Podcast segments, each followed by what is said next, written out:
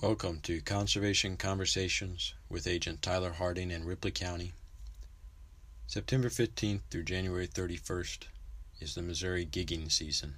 I'll be going myself, as many of you folks. Gigging means a lot in Ripley County and we really enjoy it. I'm just going to hit a few regulations that most of you know. First of all, permits the driver of the boat needs to have a permit as well because they would be assisting those up front gigging. Now, there are exceptions to having fishing permits. In general, the exceptions are 15 years of age and younger do not need to have a fishing permit whether they're a Missouri citizen or not.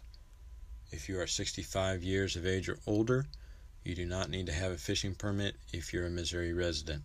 If you're a non resident, then you still would have to have a fishing permit. Only non game fish may be gigged. In the Wildlife Code of Missouri, that's printed every year. You can find it at the vendor permit vendors and it's it's the little book. This year it's green. In the back we have a definition section. One of the definitions is game fish. Anything listed as a game fish may not be gigged.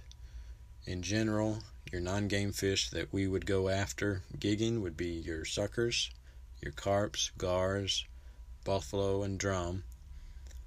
And of course, most folks are after the hog suckers and yellow suckers. Some common fish that may be gigged illegally that are game fish would be walleye, bass, and catfish. So make sure you're identifying those and you're not you're not stabbing those fish. Your limits are 20 fish in the aggregate per person. And if you are gigging from Cedar Grove south to the Arkansas line on the Current River, then you may only gig five hog suckers. So, for example, if you gig your limit of five hog suckers, then you can only get 20 of the other non game fish. Lastly, make sure that you keep your fish separate and identifiable. This is fairly easy we usually just take five gallon buckets and each person has their own five gallon bucket. That way, if there happen to be any violations when I an agent does contact you, myself or someone else, then we can narrow it down to one person instead of getting everybody in trouble for separate and identifiable issues. Because there's times when folks have separate and identifiable issues as well as over limits or gigging the wrong fish and nobody knows whose is what.